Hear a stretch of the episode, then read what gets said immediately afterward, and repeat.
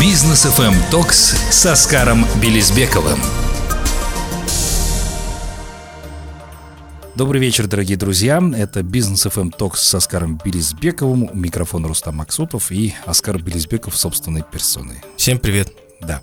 А, ну что ж, Оскар, как дела? Как э, эта неделя у тебя прошла?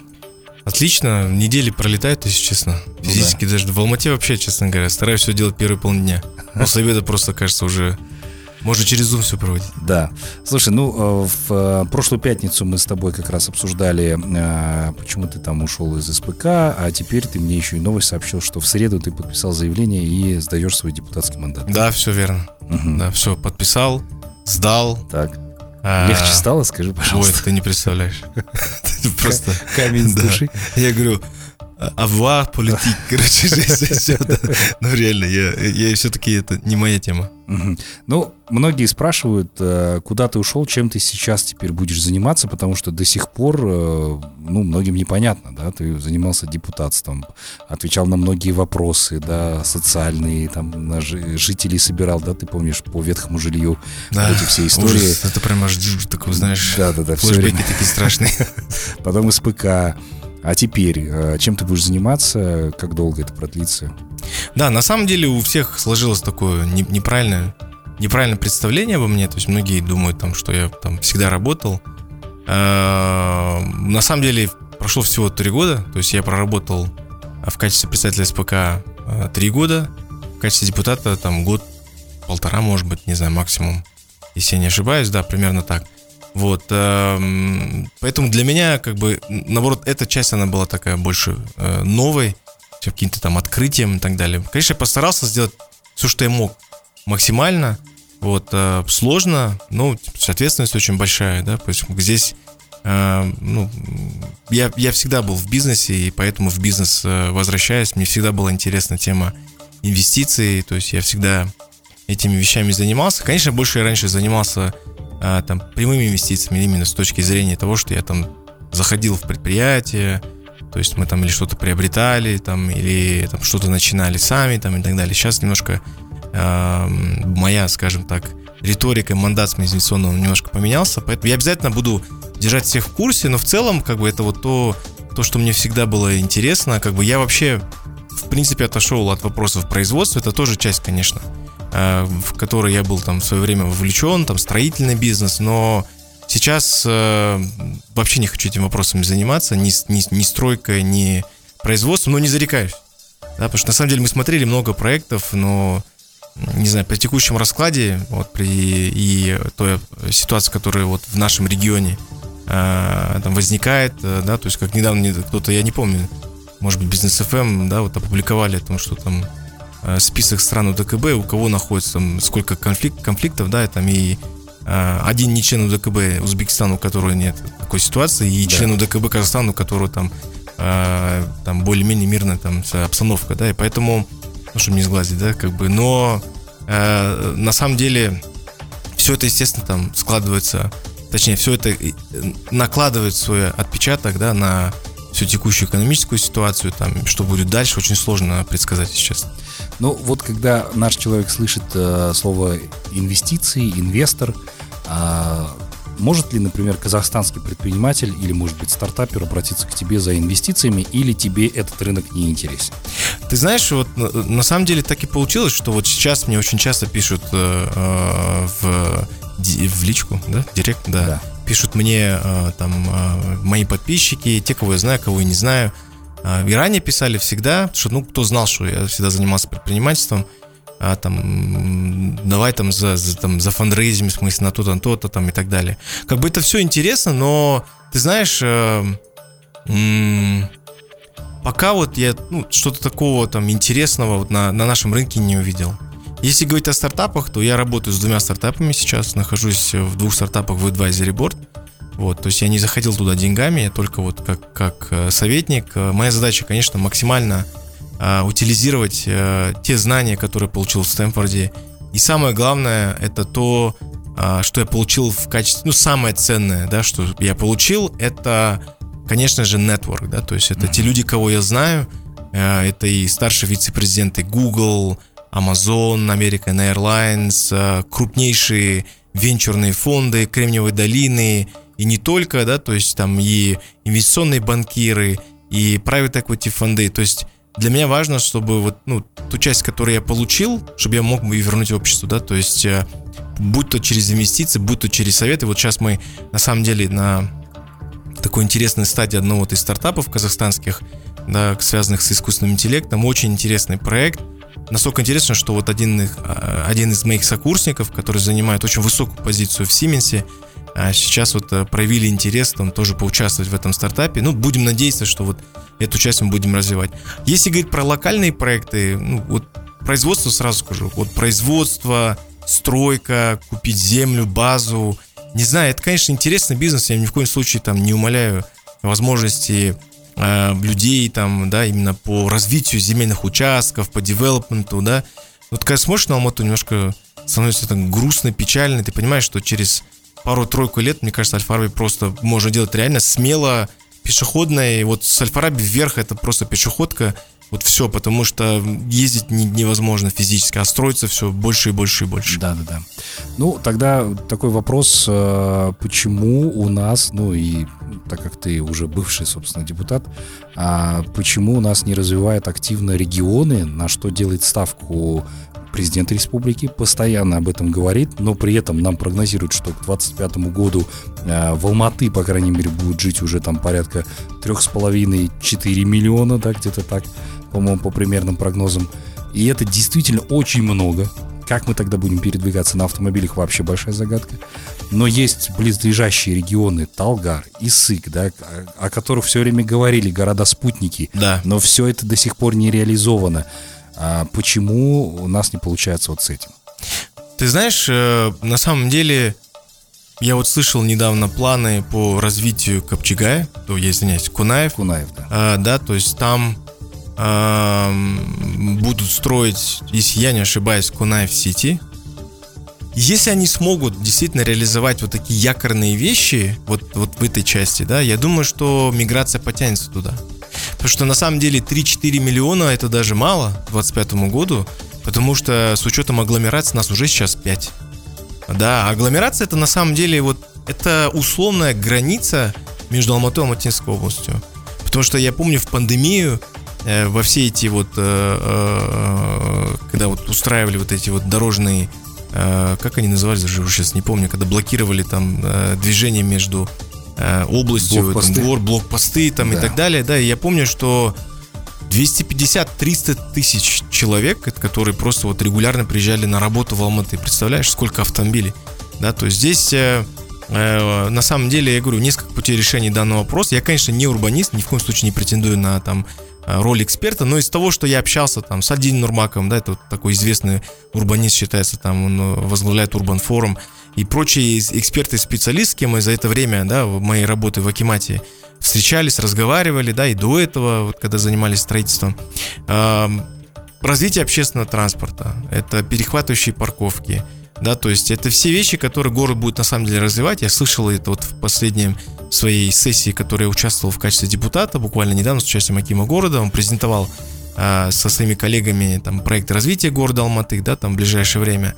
Вот, если это все реализует, в принципе, это достаточно а, а, ну, не то чтобы там большое решение этих вопросов, но, по крайней мере, даст какой-то толчок да, по развитию города, по развитию агломерации. Но развивать чисто город Алматы, это прям вообще неправильно. Я думаю, что здесь нужно в совокупности, это и Алматинская область, а, да, то есть это город Алматы, это Кунаев, да, вот эти направления, если мы сможем там э, сместить вот эти вот э, точки притяжения в эти города, да, а это только возможно за счет создания рабочих мест, за счет создания там каких-то, ну, якорных вещей, якорных проектов. Кунаев Сити действительно завтра будет городом различий. Я не знаю просто, какой у них мандат, какой тезис стоит за этим, да, всем, но звучит оно очень так прикольно, по крайней мере. Я надеюсь, что это не будет как G4 City, который вот там появился, идея хорошая, и так ее там похоронили, да.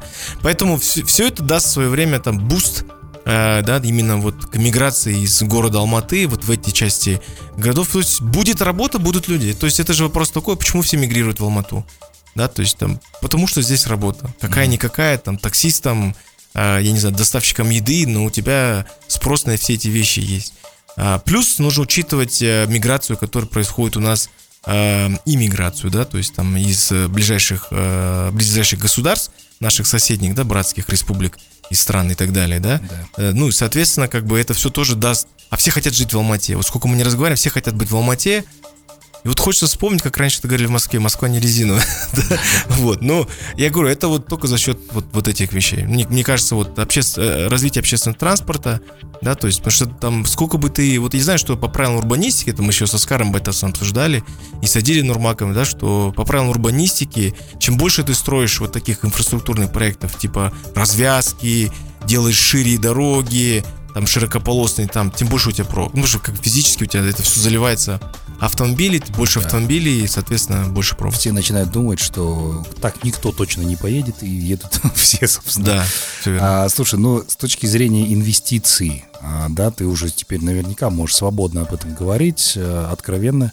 А мог бы ты инвестировать сейчас в область какой-нибудь, я не знаю, строительный проект? Понятное дело, что ты туда ввязываться не можешь, но с точки зрения инвестиций, выгодно ли тебе было бы вот сейчас э, активно так вбухаться и взять область там развивать? Ну, не знаю. Я, во-первых, у меня нет столько капитала. Да, в смысле, как бы я там не мультимиллионер, чтобы там ну, пойти за совместно с кем-то Надо смотреть на проект. Если честно, вот стройка, она такая, знаешь, вот меня больше вот эм, больше, больше интересует там технологический сектор, да. То есть все, что связано с теком, это может быть эм, это и health tech, да, это может быть и medtech, это может быть, я не знаю, там финтек. Э, ну, то есть все, что связано с теми вещами, которые сегодня движ, движет, в смысле, э, э, мир, понимаешь, и развитие мира, там, развитие американской экономики, то, на чем все это зиждется, в смысле, если честно. Вот, а стройка это, конечно, это интересно с точки зрения того, знаешь, как вот бизнес купи-продай. По факту, ну, то есть это даже не стройка, наверное, правильно назвать development, да, в смысле, зайти в такой проект, и потом из него выйти путем реализации всех этих квартир, да, в смысле, там, или, или чего они там будут реализовывать. Поэтому, не знаю, сложно сказать, но смотреть проект, я еще раз говорю, я не как так, что там, в смысле, я там зарекаюсь, скажу, вот туда я не захожу, здесь мне там интересно или неинтересно, но в целом, как бы, вот это то направление, которое, ну, я выше назвал его, да, то, что там находится вот, э, э, ну, в скопе, в смысле того, что мне интересно сегодня. Хорошо, давай прервемся на короткую паузу, позже обязательно продолжим, друзья. Бизнес FM Токс с Оскаром Белизбековым.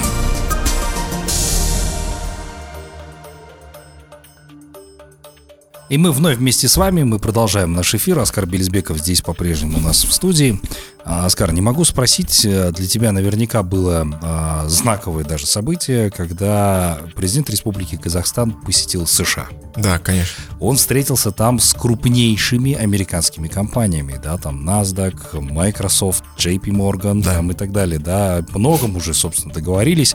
Американцы со своими вот этими искренними улыбками, да, отвечали, что вроде да, это интересно, но вот на твой личный взгляд, действительно ли американцам интересно работать с Казахстаном? Ну, пока здесь есть большое присутствие нефтяных американских корпораций, я думаю, что да. Ну и в целом, как бы здесь все будет зависеть от того, насколько мы будем оставаться этим э, островком стабильности вот в этом нестабильном регионе, да, потому что у нас э, буквально через одну страну, Таджикистан, да, там находится Афганистан, э, да, у нас э, Киргизия, где вот этот конфликт весь произошел сейчас, да, то есть да. Россия, Украина. А, Украина. Поэтому сложно сейчас, ну, честно говоря, предсказать, потому что, ну, ты знаешь, у нас там даже а, там страновой рейтинг, да, там, если там поменяли. А, да, ну, то есть все это сильно влияет. В целом интерес к Казахстану он остается. То есть это, это видно, это чувствуется. Даже я вот из тех, с кем я учился, мы вот сейчас запланировали ряд а, визитов. А, это будут гости из Саудовской Аравии, из круп, крупнейших а, фондов инвестиционных, в том числе нефтяных.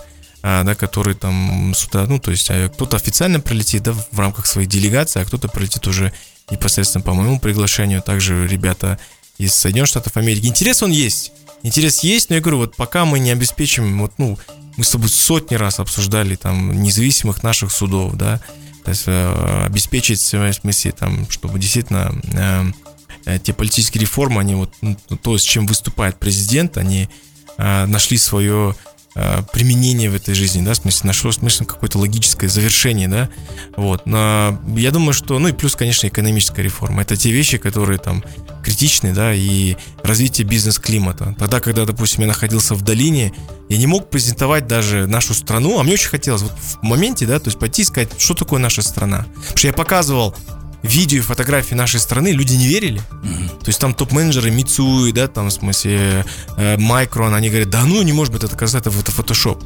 И мне очень хотелось просто прийти и презентовать нашу страну. Я не нашел ни одной презентации. Ты не представляешь, заходил на сайт Казах Инвеста, начал в Ютубе. То есть есть какие-то видеоролики туристические, Казах Туризм что-то делает там, да, но нету цифр данных, которые нужны были бы инвесторам, смысл, да, которым интересно это послушать. Ну, то есть, это Цифры, тоже большая проблема. компании, да, и так далее. Хотя эти, а эти компании существуют очень много, они нацкомпании, да, но при этом до сих пор нету ну просто да, выложите на сайт, сказать, вот, вот, ну, пользуйтесь, да, посмотрите, вот последние цифры. Если что-то есть, 18 год, 17 год, ну, то есть это вещи, которые, ну, то есть цифры, которые не актуализированы, они никому, соответственно, там, не интересны. Да, тенге был совсем другой, ситуация была совсем другая. Поэтому как-то так.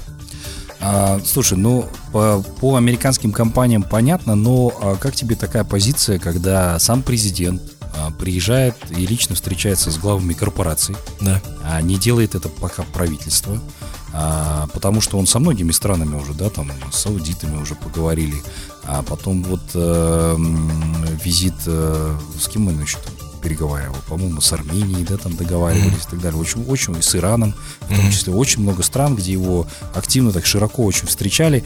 А президент сейчас ведет диалоги, он встречается с главами корпораций, обсуждает с ними э, варианты сотрудничества, а потом уже за ним едут министры, э, правительство наше, которые начинают все эти дела закрывать, то да. есть уже официально договариваться. Хотя на моей практике я таких вещей не помню за все 30 лет, то, что было там, угу. скажем так, в старом Казахстане. А как ты считаешь, это вот правильное решение, когда президент сейчас за всех договаривается, да, когда он глава страны, он представляет официально, то есть свое лицо, да, то, какую страну он представляет, о каких вещах он там договаривается, а потом уже правительство за своим этим начинает Сто процентов добивать. Во-первых, во-первых, э, это то, как устроена э, наша форма там, э, управления государством. Да? То есть президент отвечает за внешнюю политику. Поэтому все внешние контакты, да, это то, то что на самом деле находится в его функциональных обязанностях. Угу. Во-вторых, и, наверное, очень важно, а, все-таки у нашего президента это одна из сильнейших сторон. То есть внешняя политика, да, Вести то есть диалог, это человек, да? который а, столько лет находился в Министерстве иностранных дел, возглавлял это министерство, был главой правительства. То есть он все эти вещи знает, понимает, и сегодня у него действительно очень хорошо получается. Именно, ну так, без, без лести, там, без там, излишних каких-то там слов, да, там, пафосных и так далее. Ну, это на самом деле так оно и есть. Поэтому у него это хорошо получается, он говорит на многих языках мира, да, то есть э, и то, что он делает, мне кажется, это очень показательно, э, очень круто. Ну и потом у него есть авторитет, все-таки он работал в большой международной организации, и это тоже сказывается в том числе на его контакт. Это видно, как он чувствует себя свободно, да, то есть у него нету там нет трудностей перевода, да, то есть ему не нужно сидеть там ждать, когда кто-то что-то переведет там и так далее, что-то неправильно или что-то правильно, да, поэтому мне кажется, это, это очень круто. Угу. А, слушай, ну такой вопрос тогда, да, когда он встретился, ну, с действительно там крупнейшими американскими компаниями, которые делают сейчас основную там ставку на экономику США, да. в том числе поднимают ее очень активно, а, мы здесь как раз тоже в эфире задавались вопросом, почему, собственно, у Казахстана не получается. Возьмем тех же, например, китайцев, да, mm-hmm. которые свой автомобильный рынок сейчас подняли на новый уровень, по да. сути дела, да, там те же Иксиды, Хавейлы там выпускают в огромном количестве. Но и мы вспоминали там э, тот, э, ту автомобильную компанию, которая там представляет Черри, да, называлась да. она. Здесь выпускала она, ну, ужасные автомобили. А потом в какой-то момент, как будто они нашли какую-то кротовую нору, быстро вылезли вперед и стали сейчас выпускать высокотехнологичные автомобили, современные автомобили. Да. И у них это получилось. От чего у Казахстана не получается? Это, ну, там, не, не получается считать именно что? Производство автомобилей? Да, производство, любое, не только автомобили, но именно э, в технологиях, например. Можно же было что-то сделать хорошее. Ну, ты знаешь, мне кажется, иногда вот очень важно, как любому человеку, да, потому что государство все равно это, это, это вот э, общее количество людей, да, потому что если их разбить там на одного человека, то один человек всегда должен, прежде чем чем-то заниматься в своей жизни, он должен встать перед зеркалом, ну или как угодно, посмотреть на себя и сказать себе честно, в чем ты силен, да. У нас на самом деле в нашей стране очень много сильных сторон. Но мы чаще всего, когда перечисляем сильные стороны Казахстана, на что мы первое, что, точнее, что есть то, на что мы апеллируем всегда. Это наш полезный ископаемый. Мы всегда с гордостью заявляем, что у нас вся таблица Менделеева. Ну и что? Является ли это сегодня нашей сильной стороной с точки зрения того, что мы это можем сделать? Лично я слышал много раз, да, я, конечно, там детали не могу сейчас там разобраться, не эксперт в этом вопросе, но когда мы говорили о том, что почему у нас все это, все эти вещи не добываются, да, которые есть там, чуть ли не вся таблица Менделеева там, да, в, в недрах э, э, Казахстана, да, а мне говорят, основной вопрос – это закон о недропользовании, который не позволяет, ну, то есть ты, ты как инвестор, тебе невыгодно работать там, опять-таки, без деталей, да, то есть это из, той, это из той обратной связи, которую я получал от экспертного сообщества именно в этом вопросе. Понимаешь? Поэтому вот если посмотреть, что сегодня у Казахстана получается хорошо, реально. Снимать хорошие фильмы, а, спорт, например, да, неплохо получается у нас теннис. Да. Хорошо, что у нас бокс. Вот эпоха гены закончилась, да. Кто следующий? Будет ли тот человек, ради которого мы будем вставать по воскресеньям в 7 утра? Да, то есть сможем ли мы породить такого человека? Наверное, здесь вряд ли. Понимаешь, проблема в самом спорте, проблема в этих федерациях, проблема в коррупции, которая там присутствует, да. Опять-таки, без, обвинительной, э, без обвинительной риторики, да, я никого не обвиняю, просто говорю факты, которые есть, перечислены, все это знают прекрасно. Я не говорю конкретно где. В целом есть такие проблемы. Я очень рад, что у нас есть такие бизнесмены, да, которые там развивают федерацию, например, федерация тенниса, да, очень круто то, что сегодня у них получается, пусть это будут люди, которых покупают. Ну и что, вы посмотрите на любые сборные, другие там, все то же самое в смысле, да, то есть поэтому, если вот посмотреть, получается спорт, получается креативная часть, хорошо, да, и не должно этим заниматься государство ни в коем случае. Заниматься креативкой не должно государство, не надо. Не надо, в смысле, да, то есть здесь э, когда мы даже говорим про венчурное там направление, да, то есть это же э, просто ну, наш рынок не воспринимает а, да, то есть наш бизнес, наша культура, она не понимает, что такое венчурные инвестиции. Как это вообще возможно вернуть свои деньги через 9-10 лет? Это что такое вообще? Или заходить в стартапы, из которых там из там, 100 стартапов в 10 в лучшем случае там что-то более-менее 2-3 это действительно, которые будут стрелять, да? Сложно же, понимаешь? И эти все вопросы, они возникают. А вот если задуматься глубже, опять-таки, смотря в зеркало, а почему так?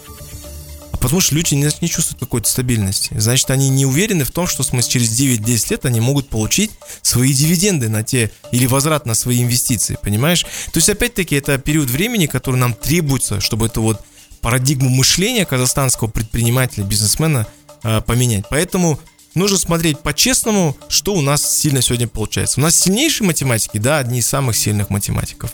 А, мы можем взрастить поколение инженеров, да, мы можем. Ну, вот сейчас говорю, президент дал поручение там создать, выпустить там 100 тысяч там, специалистов IT, да, там и так далее. Ну, то есть открывать IT-школы, да, развивать их, да, это не обязательно делать там, я не знаю, с, с нулевого по 11 класс, да, то есть достаточно открыть какие-то специализированные школы, которые этим вопросом, то есть бить туда, где у нас сегодня является там, ну, сильнейшая сторона. Потому что, ну, не получается у нас с этим производством, потому что, понимаешь, у нас рынок очень маленький. Мы находимся в союзе, где нас, ну, просто нам не дают возможности а, там развернуться, понимаешь? Если нам сложно, мы не можем э, там экспортировать свою продукцию, никто ее не просто не примет.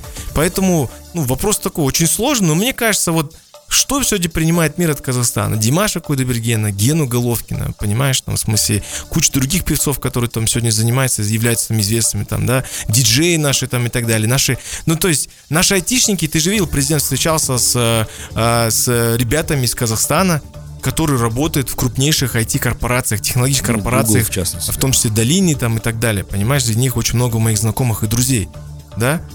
Почему там? Почему не здесь? Ну, вопрос же такой на самом деле, да? То есть, поэтому, э, если наши мозги нужны там, значит, это наше, ну, а мне, мне кажется, наше да, это наше, да? там, мой друг, в смысле, там, занимается, он сегодня работает там с Канни Уэстом, понимаешь, в смысле, Марат Шаяхметов, там, тоже, это обычный казахстанец, обычный казах, в смысле, да, там, чем умнее, там, или хуже, там, чем любого другого казахстанца. У нас очень много крутых идей, надо эту часть развивать, надо ее именно брать самых лучших и развивать из них, то есть выращивать настоящих чемпионов, не поддерживать. Это вот, ну, то есть такая большая проблема, которая у нас сегодня есть. Слушай, ну ты здесь на самом деле такую большую глобальную тему поднял, потому что я буквально недавно тоже задумывался, вот если касается, например, это венчурных инвестиций, в США вновь и вновь появляются какие-то новые социальные сети. Казалось бы, да что еще придумывать? Да. А, есть там LinkedIn, да, тут появляется какой-то аналог, какой-то, который на одну функцию отличается, но в любом случае люди туда активно вкладывают. Они, по-моему, в первом раунде 29,5 миллионов долларов получили. Угу. Ну, то есть кому эта соцсеть нужна, да, вопрос такой. И все равно находятся люди, которые активно в это вкладывают, и не факт, что эти инвестиции обратно вернутся. Но все равно и задаешься вопросом, а почему здесь так не получается? Э, следовать, например, тем же аналогам, что-то там чуть-чуть поменять, функционал, и может быть действительно получится, и может быть нашим инвесторам это будет интересно. Потому что культуры нету. Нет культуры, э, вот не только венчурного инвестирования, да, нет культуры стартапов. Наши стартапы с претензиями. То есть они считают, что в смысле, их идея самая крутая. Никто не отрицает на самом деле. Может быть, действительно она крутая. Но когда ты работаешь с венчурными инвесторами, пусть это будет там, э, там бизнес angels, да, там, в смысле, как по-русски, ангельские инвесторы называют, да, кажется, да? да? Бизнес-ангелы. Э, бизнес-ангелы, да, там, или там могут быть, я не знаю, э, венчурные фонды, которые у нас вот только-только они появились, в смысле, да, там, и то, я, честно говоря, не совсем понимаю, как вообще это все работает, потому что культуры нету, в смысле, понимаешь, нету вот глубины понимания данного вопроса. Когда ты встречаешься с нашими стартаперами, у них, я говорю, почему говорю, претензии? Потому что они говорят, вот ты должен проинвестировать, я устал от общения с VC-фондами. Я говорю, с кем из VC-фондов ты встречался? Они говорят, вот такие-такие-то. Я говорю, казахстанские? Ну, ты, считай, не встречался вообще. Потому что как только ты поедешь куда-нибудь за пределы Казахстана и встретишься с теми VC, которые столько лет уже этими занимаются бизнес, ты, ты поймешь, что наши вообще офигенные люди, в смысле, реально. Что это супер добрые, которые тебя слушают еще, понимаешь? Там слушать тебя не будут. Есть четкие параметры, которые определяют успешность э, любого стартапа, да. То есть поэтому этим параметрам следуют эти VC-фонды, понимаешь? У нас э, стартаперы, в смысле, эти вещи до конца не понимают. Они думают, что вот, а, бах-бах, год-два, быстро поднялся, так не бывает. Э, в смысле, люди, вот сколько моих друзей занимаются стартапами, да, они там уже, у них там уже CD раунды, которые они там поднимают сегодня, там оценка 200-300 миллионов долларов, да, на самом деле по, по, по меркам, в смысле, долин это не так много, но к этому они шли 7-8 лет. А наши в первый год работают, тут же сдуваются. О, я вот там устал, я не готов. Я всегда говорю, вот, вот что касается стартапов, что касается венчурного инвестирования, это очень жестокий мир. То есть это тот мир, который говорит тебе, да, добро пожаловать, мы всех принимаем, но не все станут успешными. Потому что в портфеле венчурного фонда, как правило, 30-40 проектов. Из них 2-3 4, может быть, там крайне редко 8 проектов, 10, которые могут стрельнуть. Внутри этих 10 будет действительно там, не знаю, 2-3 э, единорога, понимаешь? Э, то есть у нас э, нет этих вещей, понимаешь? То есть люди не думают о том, как, как они все-таки к этому вопросу подходят, да? То есть куда они инвестируют. Вот стартапы говорят, э, мы там, вот такая-то классная идея. Мы, вот ты просто задаешь вопрос, да, вот является ли вот эта идея болью, которую ты закрываешь? Потому что для VC очень важно, что ты закрываешь боль. Что значит боль? Это то, без чего человек не может обойтись. Если у тебя просто какой-то продукт там неинтересный, ну, сто процентов никто в тебя винтит. Конечно, есть люди, которые скажут, ну, давай я так, чисто, знаешь, для там разнообразия там закину там 20, 10, там, не знаю, 30 тысяч долларов там максимум, понимаешь, и все. Ну, то есть даже возьми средний чек, который сегодня получает стартапер Казахстана, это 50-100 тысяч долларов максимум. Максимум. Ты когда берешь другие рынки, это минимум миллион долларов. Тебе минимум, если Америка, это ну, ты можешь сразу на 3-4 умножать, понимаешь? Да. Потому что это, это ну, совсем другие рынки и совсем другая конкуренция. И поэтому у нас вот этой части... Ну, то есть, я говорю, не, я ни в коем случае не говорю, что мы все такие глупые, вот мы не понимаем, а Аскарзи пришел здесь сам. Нет. Я просто говорю, что у нас очень рано все эти вещи там, ну, то есть, пока нет глубинного понимания, да, то есть, пока мы только-только с этой культуры идем, там, да, то есть э, там мы открываем кафе, называем это стартап, понимаешь, то есть это разное, то есть в Америке это, не, это, это малый бизнес, это не стартап. Даже если ты открываешь маленький магазин или там кафе или ресторан, это не стартап. А у нас сейчас все что угодно называется стартап, понимаешь? То есть разная культура, разная парадигма восприятия этих концептуальных ну, просто вот completely different в смысле, да, вещи. То, есть это вот настолько разные вещи, я извиняюсь за тавтологию, но у нас, к сожалению, все это там, не к сожалению, наверное, пока все эти вещи путают, поэтому э, там говорит о том, что в смысле когда мы начнем все это там производить, когда мы там на всем все это делать, и почему американские компании в это верят? Да, потому что они делают, они приходят и говорят, вот эта ценность, которую мы создаем, ценность, которую мы у себя назовем capture, да, в смысле, то есть мы эту ценность, которую мы будем держать, никто у нас не сможет ее забрать на протяжении какого-то определенного периода времени. Все. То есть нам кажется, типа, а что в этой социальной сети другого. На самом деле инвесторы смотрят очень сурово. То есть, когда они, они смотрят не так, что верю ли я в эту идею, или веришь ли ты. Почему я говорю про параметры, да? Они смотрят на то, как рынки на это реагируют, да? То есть, они смотрят на ту таргетимую аудиторию, с которой они проработали, да? Они смотрят на Net Promoter Score, который они получили. То есть, там столько факторов. Это не так, что ты пришел, там сказал, вау, и все сказали, ух ты, блин, классно, давай инвестировать, слушай, так звучит круто, так это не так. Там очень-очень суровый условия, особенно после 2019 года, как только началась там пандемия, первые пошли там, извиняюсь, там, да, там э, факапы, которые произошли там у Uber, которые произошли там э, у Airbnb, потом произошли у WeWork, да, там мы знаем, там Адам Ньюман, в смысле, да, который там был смещен с поста э, там CEO WeWork, да, там и так далее. Ну, то есть все эти вещи повлияли в целом, да, и плюс этот кризис, да, когда там был такой большой клевок вниз, в 2020 году, в начале пандемии американской экономики, да, там была небольшая рецессия, там краткосрочная. Все это сильно повлияло на восприятие вообще э, тех же параметров, которые были ранее у венчурных э, э, инвесторов, понимаешь? Они смотрят сейчас по-другому. Mm. Они смотрят не только на твой рост бесконечный, экспоненциальный, да, они будут смотреть на твою прибыльность, насколько ты способен зарабатывать. Если ты не способен зарабатывать, до свидания. Такого нет, типа, знаешь, как раньше. Пришел, крутая идея, крутая команда, да, есть value, есть value proposition, есть value capture, в смысле, и все, пошел, э, и тебя профинансировали. Уже такого нету. Сейчас э, финансисты смотрят, да, то есть, это, я имею в виду венчурные капиталисты, они смотрят насколько твоя идея, она вообще sustainable с точки зрения того, что ты будешь завтра генерить revenue. Сможешь ты или нет? Да, это, кстати, главный момент. То есть деньги в Деньги, всего, все, да, да, то есть это очень важно. А, это надо понимать. Ну что ж, давайте прервемся на короткую паузу. Бизнес FM тоже нужно зарабатывать деньги, поэтому реклама у нас, и мы продолжим. Бизнес FM Токс с Оскаром Белизбековым. Дорогие друзья, мы вновь вместе с вами, э, с Оскаром Белизбековым, обсуждаем очень интересные темы. Ну и, собственно, продолжаем наш рассказ о Стэнфорде, да, э, потому что многих это заинтересовало. И более того, забегая вперед, мы совсем скоро с Оскаром проведем уже офлайн встречу. Надеюсь, вы, собственно, тоже будете причастны к этому. Обязательно пригласим. Все детали, я думаю, чуть позже, наверное, да. озвучим, да, когда будет все точно известно по дате и по месту проведения. Так что следите за анонсами. Как раз мы там хотим рассказать о том, а, зачем, собственно, Стэнфорд выбирать, да, как там работает вообще американская экономика. То есть тема будет достаточно обширной. Да. Вот об этом мы поговорим. Ну а сегодня вот мы продолжим, собственно, обсуждать, э, зачем Оскару нужно было пойти в Стэнфорд, э, как там вообще проходит обучение. Вот об этом всем. Да, я вот коротко просто пройдусь, вопрос, который чаще всего задают, почему пошел на именно executive программу, почему не там MBA, не почему не там другие какие-то программы, да, то есть опять-таки я проводил большую свою домашнюю работу, возвращаться к этому вопросу не буду, просто скажу, что я для себя понял, что вот если э, вот по духу мне ближе всего был Стэнфорд, да, с точки зрения того, что это университет находится в Кремниевой долине, в эпицентре всех э, там зарождения, создания, развития абсолютно всех Э, технологичных вещей, которые мы сегодня знаем, еще, возможно, не знаем, и скоро, скорее всего, услышим.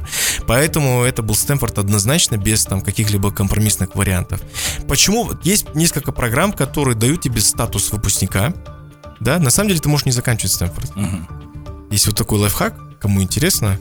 То есть человеку достаточно проучиться три семестра, а, сделать drop-off, ну, то есть э, э, не закончить Стэнфорд, но ты получаешь статус выпускника Стэнфорда.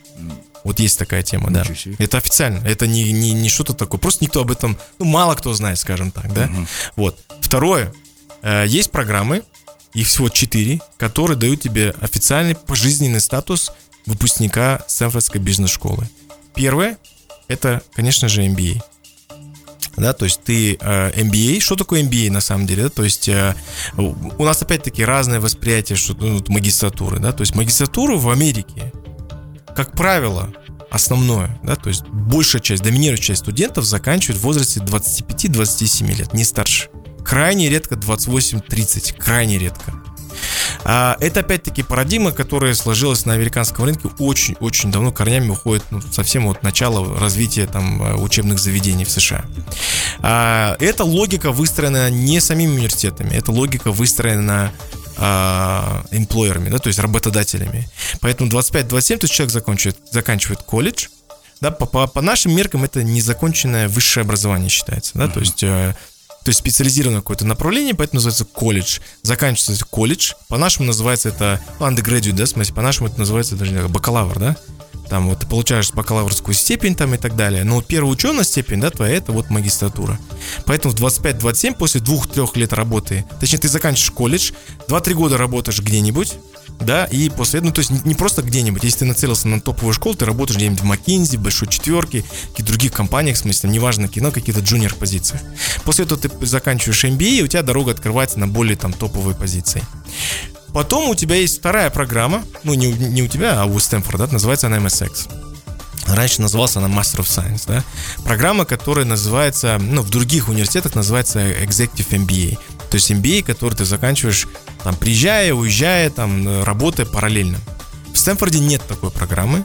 MSX это программа full time, то есть ты полностью должен находиться с, с утра до вечера, целый календарный год должен находиться на кампусе Стэнфорда, учиться. То есть это фактически MBA, который сжат в один год да, а, соответственно, ты, э, это уже программа называется mid-career, то есть тогда, когда ты еще до конца не сориентировался по своей карьере, когда ты еще там условно занимаешь какую-то middle позицию, там, не знаю, там, зам начальник управления, начальник, директор департамента и так далее, но еще не вошел там в топ уровень, да, то есть топ менеджмента своей, своей компании, то для тебя эта программа, кажется, предлагает. Возраст, который охватывает данная программа MSX, это примерно там 35 а, а, там, я не знаю, 35, 38, 40, по-разному. Ну, в большей степени в этом году вообще очень молодые ребята пришли, кому 25, 27. Ну, то есть так э, интересный был состав в ну, этом году. Да. Дальше идет флагманская программа. Нет, сейчас сначала PhD. PhD а это докторская степень, да, то есть опять-таки, да, мне спрашивают, почему ты не пошел на PhD? Ну, во-первых, я не собираюсь заниматься наукой. Те, кто занимает, те, кто заканчивают любую или получают любую или преследуют докторскую степень, это означает, что люди, которым интерес, интересна наука и научное развитие. Как правило, в Америке это делается сразу после колледжа. То есть PhD они получают в возрасте 23, 24, 25 лет. Почему это делать? Потому что в этом возрасте они там занимаются наукой, их сразу забирают в Google, в Amazon, в Tesla и так далее, и так далее. Поэтому люди, ну то есть те, кто занимается именно наукой, научными изысканиями, да, то есть это вот то, это то что они там преследуют. Последняя программа, четвертая, которая дает здесь степень а, выпускника Стэнфордской бизнес-школы пожизненно, это является программа, которую я закончил, на которую я подал, называется Stanford Executive программа. А в чем ее отличие? Эта программа это то же самое, что MBA, она сжата а, в а, двухмесячный период времени, да. Можно растянуть ее на год-полтора, на самом деле есть такая опция, опять прилетать, улетать, но, честно говоря, для меня, как человек, который живет в Казахстане, 24 часа там лета ну, нереально смысл, да, то есть пересадками я имею в виду, это очень, очень много, это и изнуряющий смысл, джетлеги там и так далее, и так далее, поэтому это сложно. Для чего, почему называется флагманская? То есть это самая топовая программа Стэнфордской бизнес-школы, mm-hmm. которая открывает двери для кого? Не для тех, кто ищет развитие своей карьеры с точки зрения там, ну, каких-то новых должностей, да, Потому что все, кто со мной учились, это все люди, все топ-менеджеры. Или собственники бизнеса, или топ-менеджеры, партнеры в тех крупных компаниях, которые я там выше уже э, называл, да. То есть здесь нет присвоения ученой степени. Это очень важно, да, то есть это короткий период времени, но ты становишься выпускником Стэнфордской бизнес-школы. А, почему нет присвоения? Потому что эта программа рассчитана на тех людей, которые уже получили ранее ученую степень. То есть бакалавров там нет, там все люди, которые обязательно имеют либо MBA, либо другую а, там, магистрскую степень. Она у меня есть, поэтому как бы я там не коллекционер дипломов, я выбрал именно намеренно эту программу, потому что основное, чтобы знания, они такие, они не могут быть актуальными там даже 2-3 года. Понимаешь, настолько сегодня быстро мир развивается, что тебе нужно их обновлять постоянно, что на самом деле Стэнфорд предлагает. И сегодня там у меня, ну, практически там каждые 2-3 дня проходят какие-то сессии, там с преподавателями, со, со студентами, различные реюнины в разных странах мира. Ну, то есть там бесконечная какая-то программа, и у тебя есть доступ к библиотеке, доступ ко всем выпускникам. Это 33 тысячи выпускников э, бизнес-школы Стэнфорда. Вот ты со всеми с ними, естественно, есть карьерные какие-то возможности, но в целом эта программа нацелена на топ-менеджмент, на развитие нетворка. Это потому что самое ключевое что ты э, можешь получить в этой школе. И там даже есть такая шутка расхожая в Стэнфорде. Мы спрашивали, почему вы нас не смешиваете со студентами MBA и MSX? Ну, интересно же пообщаться там где-то с молодежью, где-то там да. с ребятами, кто учится там по два года, по году. Они сказали, ну вы же не хотите, чтобы эти студенты к вам выстроились в очередь со своими резюме. Ну, то есть вот такие вещи, да, там. Ну, на самом деле мы много очень встреч проводили, менторских в том числе. Очень круто, на самом деле. Поэтому все детали, я думаю, что мы, я расскажу там вместе с тобой уже на той большой встрече, поэтому э, очень важна обратная связь, ваши вопросы, и мне кажется, это будет э, гораздо интереснее. Ну, супер, да. Давайте мы как раз вопросы все заберем, а потом уже на этой встрече все это дело обсудим. Ну, а пока будем завершать нашу программу сегодняшнюю. А, попрощаемся со слушателями до следующей пятницы. До новых встреч. Всем пока, хороших выходных.